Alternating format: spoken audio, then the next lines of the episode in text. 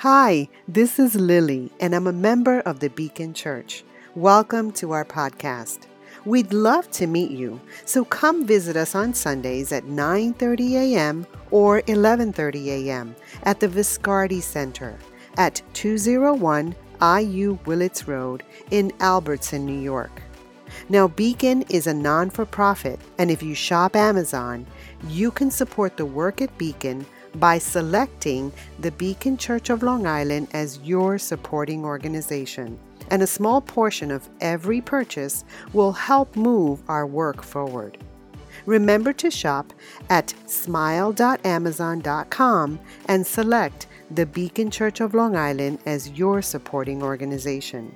Thank you and hope to see you soon. We are excited that you're here as part of our new series. And to get us going, I wanted to kind of just, just point out the idea here that Christianity makes a terrible hobby.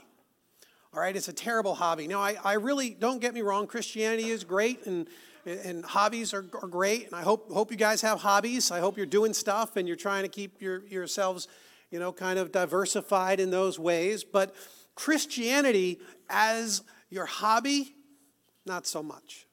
Not really a workable plan because a hobby is something we kind of do to let off a little bit of steam, right? You know, we you know, we kind of uh, get some recreation, a little change of pace. We give it a little bit of, uh, of time, and a hobby gives us a little bit of happiness.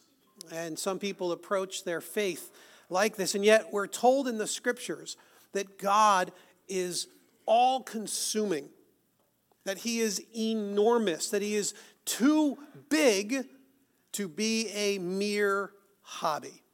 That's the series that we're in here is called Not God Enough.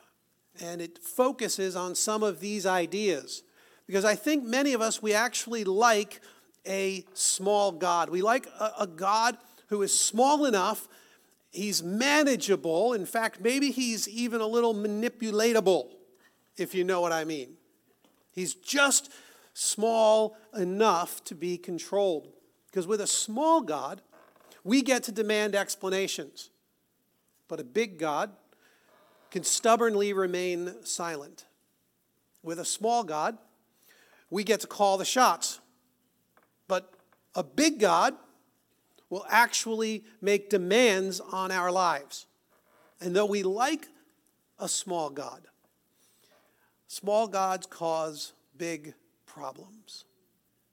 A small God can't alleviate our overpowering fears or our debilitating anxieties. A small God can't be trusted in the midst of suffering and confusion. A small God can't bear the weight when doubts overwhelm us and when our hearts accuse us. The challenging and often frustrating cry of the scriptures chapter after chapter, is that God is not small. He's not small. We have a God that is bigger than the whole of creation. I want to consider Job. Job has a book of the Bible named after him, and for reasons unknown to Job, he suffered these cataclysmic losses. It was a terrible season of his life. Wealth gone, his family all dead, except for his wife, who was not particularly helpful in this whole situation.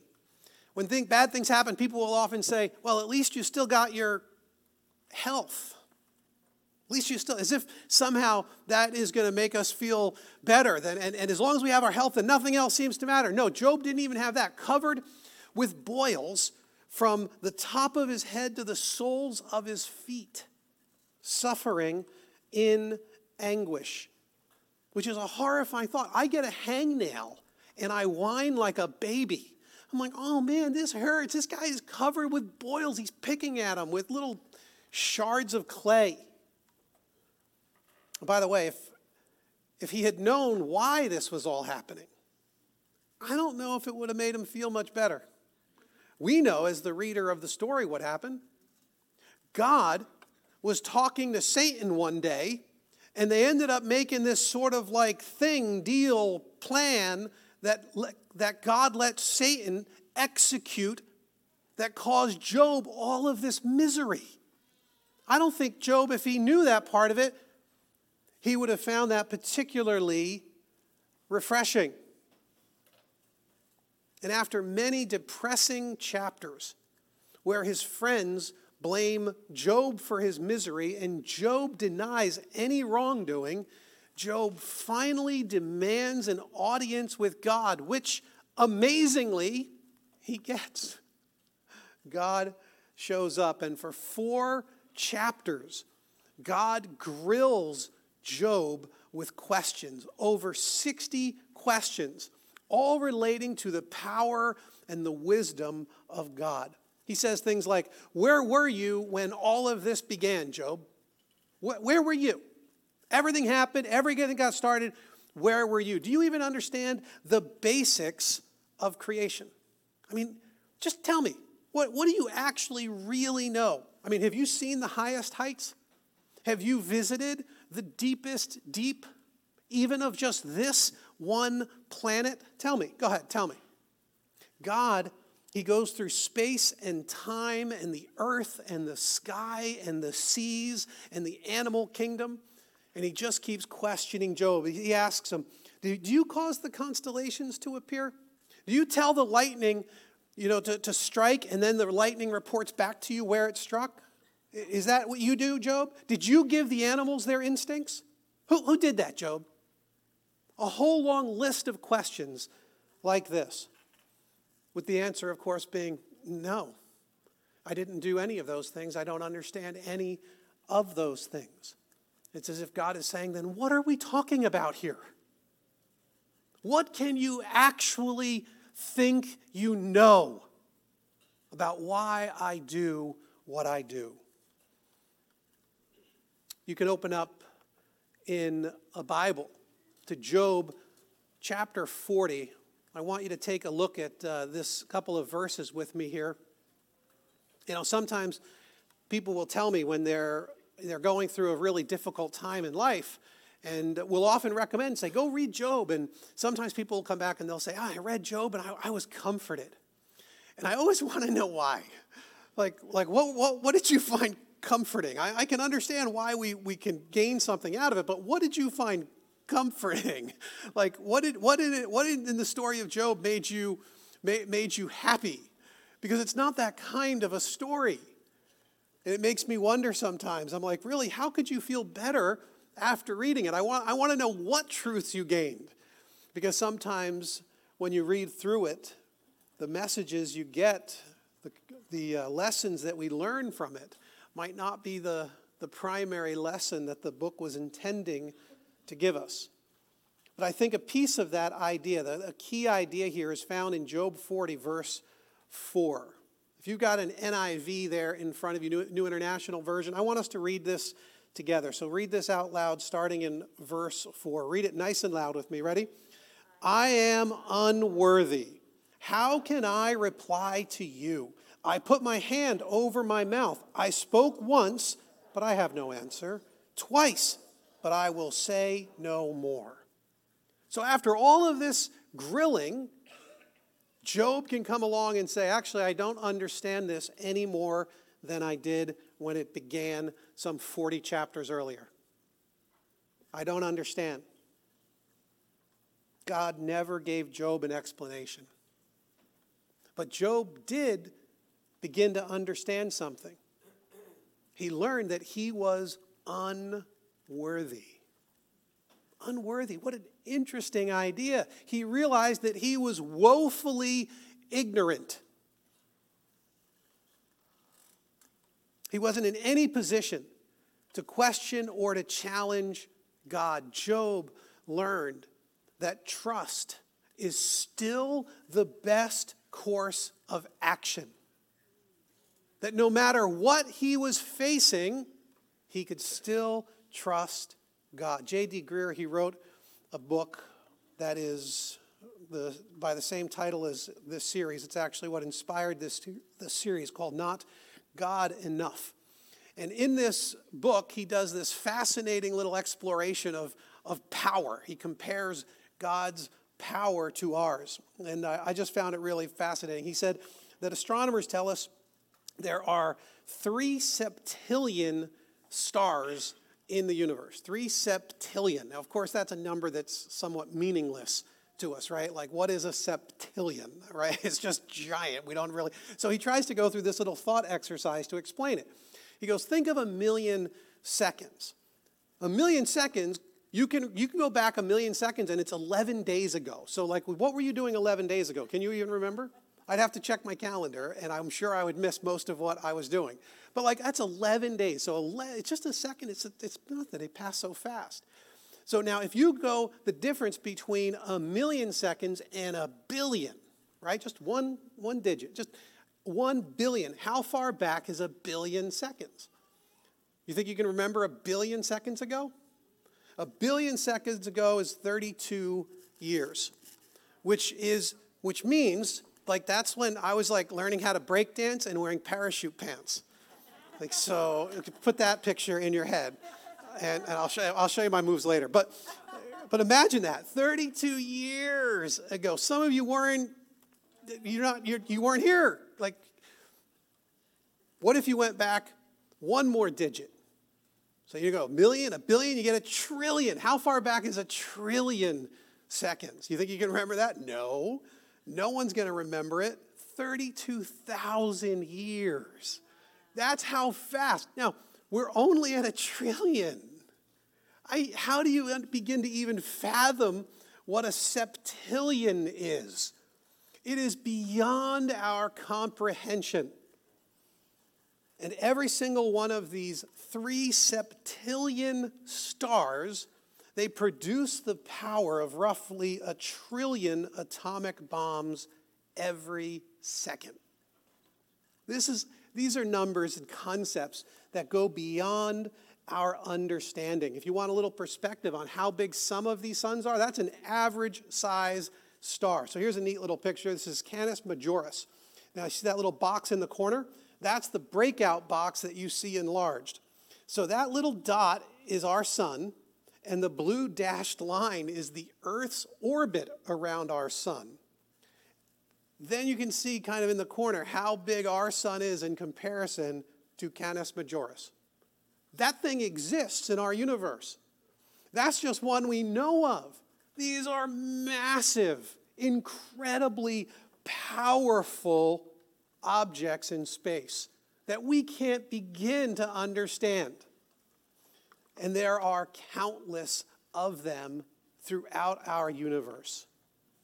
And God created all of it with just a single moment and a single command let there be light. That's it. Scriptures tell us he then calls them all by name.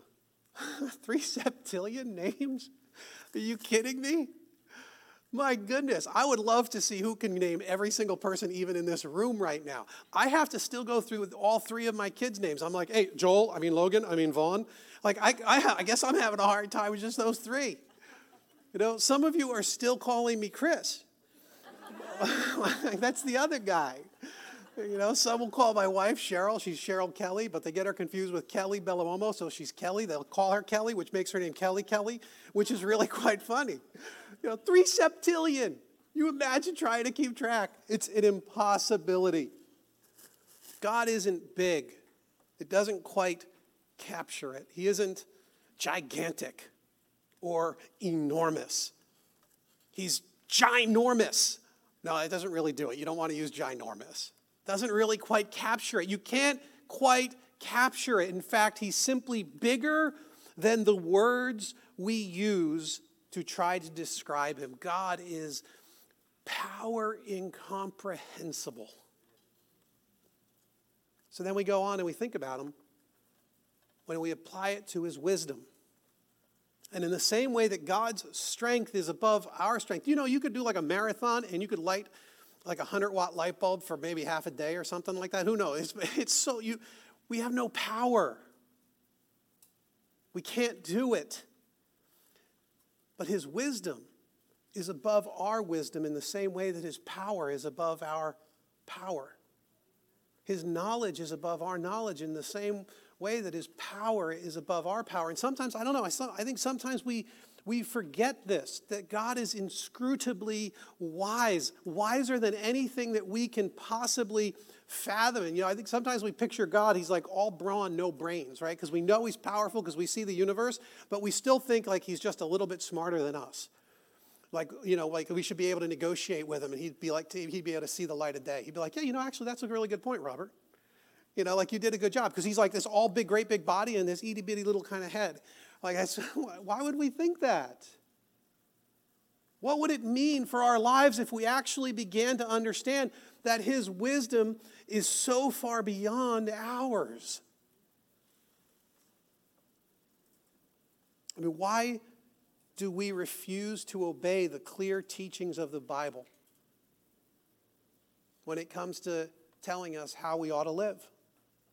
God tells us to obey him in order to avoid all sorts of, of stupid suffering that comes about by the choices we make. But why won't we do it? Why? I mean, isn't it because we really think we're smarter than he is? He tells us that Jesus is the only way to salvation. And we go, yeah, no, not buying it. I'm not so sure I'm, I'm buying it. God says, hey, here is how you ought to live.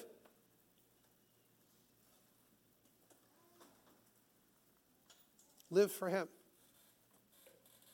Experience ultimate joy and happiness. And we go, eh, I'm not quite sure. What is it that's causing this to happen? God is the God that we simply cannot understand. He does these inscrutable kinds of things. He speaks to people through, through donkeys, you know, and he, and, he, and he talks to people through bushes that are burning but, but don't actually burn up. Why? How can he do these things? Talking to people through dreams and, and visions and doing the, you know, one guy will get killed because he touches a sacred object that's falling, and another evil king will continue to live even though he's persecuting God's people. Why? How can he do these kinds of things? He's incomprehensible to us in so many ways. And God, he largely tells Job, I'm not answering to you. I'm not answering to you. You can't begin to fathom my wisdom. You wouldn't even be able to understand it if I did explain it. You simply cannot understand it. And we have so many questions about God. Why isn't He doing more? How come He didn't heal me? How come He didn't fix my situation? How come He's not making me you know, healthy, wealthy, and prosperous, and all the kind of stuff that I think would make me happy. Why can't God take care of my family? How come I still have sick people? How come He's not doing the things that I've asked Him to? How come I have to pray over and over again? People are still suffering and dying. And we go through this whole long litany of things that we think we would do better because we know better. And God never gave Job an explanation, but He did give him a revelation of Himself. He said, if, and this is Job's response to that revelation. He says, I had only heard about you before, but now I have seen you with my own eyes. I take back everything I said and sit in dust and ashes and show my repentance. Think about the humility that is being pressed into the deepest recesses of Job's soul through this revelation of God. And that's what we have to do is we have to deconstruct the self-sufficient self because our small God is causing big problems. And the solution for us is for God to get bigger in our hearts and minds and for us to get smaller. Which, of course, is just another way of saying that we begin to actually perceive the truth about the way the universe really does work to live in the reality of the greatness of God. So this week we had this funny conversation among the staff. One of the key uh, staff people here at uh, the church was um, introducing prayer time with, uh, hey guys, uh, let's just say a quick little prayer. And uh, someone called him out on it and, and said, really, that's, that's what we're going to do? We're just going to pray just. Like that was the big thing. We were like, just going to pray. You know, you're going to approach the creator of the universe, the Lord of hosts, the commander of heavenly armies, creator of all things in such a light hearted way that we can just pray.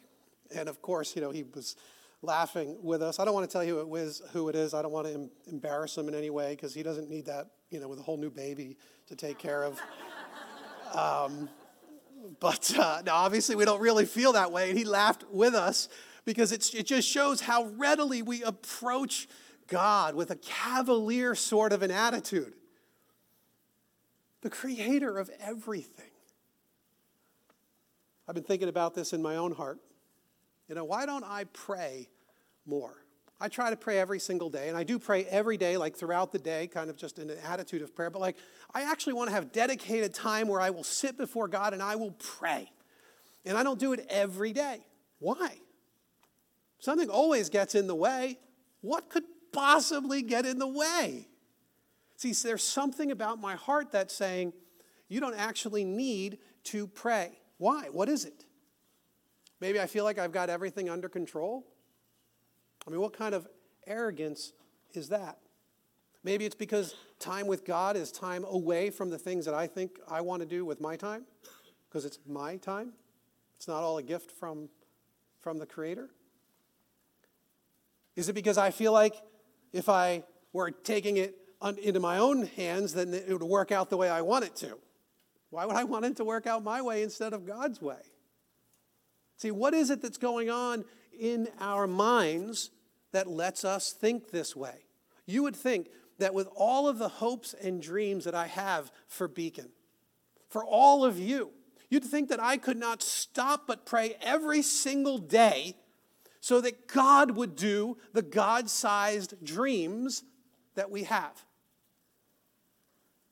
But instead, I continue to trust in my own hard work and my own smarts, which of course aren't even mine. Still a gift from God. We have to let God get bigger while we continue to get smaller. Psalm 131. This is a great psalm. Go ahead and open up there. Uh, it's a tiny little prayer written by King David. And in many ways, we get to see David sort of speaking in an ideal way he had really wrestled with a lot of th- these kinds of issues going on in his own heart. And, and he's wrestling in sort of an ideal way with what can happen to a heart that is rightly positioned before God. So I want to read this out loud together as well, starting in verse 1, Psalm 131, verse 1. Ready? Read it with me. My heart is not proud, Lord. My eyes are not haughty. I do not concern myself with great matters or things too wonderful for me. But I have calmed and quieted myself. I am like a weaned child with its mother. Like a weaned child, I am content. Israel, put your hope in the Lord both now and forevermore. If we want God to get bigger, then we need to take a look at our pride. It's the only way that we can get smaller. And in verse 1, he talks about this pride and this arrogance. And that means we've got to train our hearts away from pride and arrogance. You know, pride, of course, is considered the chief of sins. It's the greatest of the seven deadly sins. It's the original sin of Satan. Adam and Eve stumbled because of pride. And it's also exceptionally difficult to diagnose in the soul because pride will often mask itself under virtues. But pride kills. In this life, it kills relationships and joy, and it robs us of peace. And it also kills in the next life. You know, some of you here aren't yet followers of Jesus, and I'm hoping that one day you will all become followers of Jesus. That's my, that is my hope and my prayer for each and every one of you. But think about why you're not. See, something inside you is saying, I don't actually want to follow Jesus. I don't trust him enough. I'm not sure he is who he said he is. I know better. We think that we don't need him as a savior. Why? Because you'll save yourself. What? Through good effort, through hard work, because you're a good person? all along the scriptures are saying, no, this isn't the way it works. And yet we still resist him. How do we know if, you if we have pride issues? I mean, you can certainly do a little bit of a diagnosis, kind of look at your own heart and see. You know, if you tend to be a fault finder, you're kind of quietly judging people all around you, you might be dealing with pride issues. If you uh, have a harsh spirit, if you're experiencing contempt, if you're irritable with people around you, or if you're frustrated when things don't go your way, you might be dealing with pride. If you're having superficiality, if, if superficiality is a thing, like you're only so deep and no, you don't let, really let anyone get in to, to see what's really going on, or if you're defensive about everything, maybe you're dealing with pride issues. Maybe you're desperate for attention. If we scrolled through your social media, would it look like someone crying out for attention? Why is that?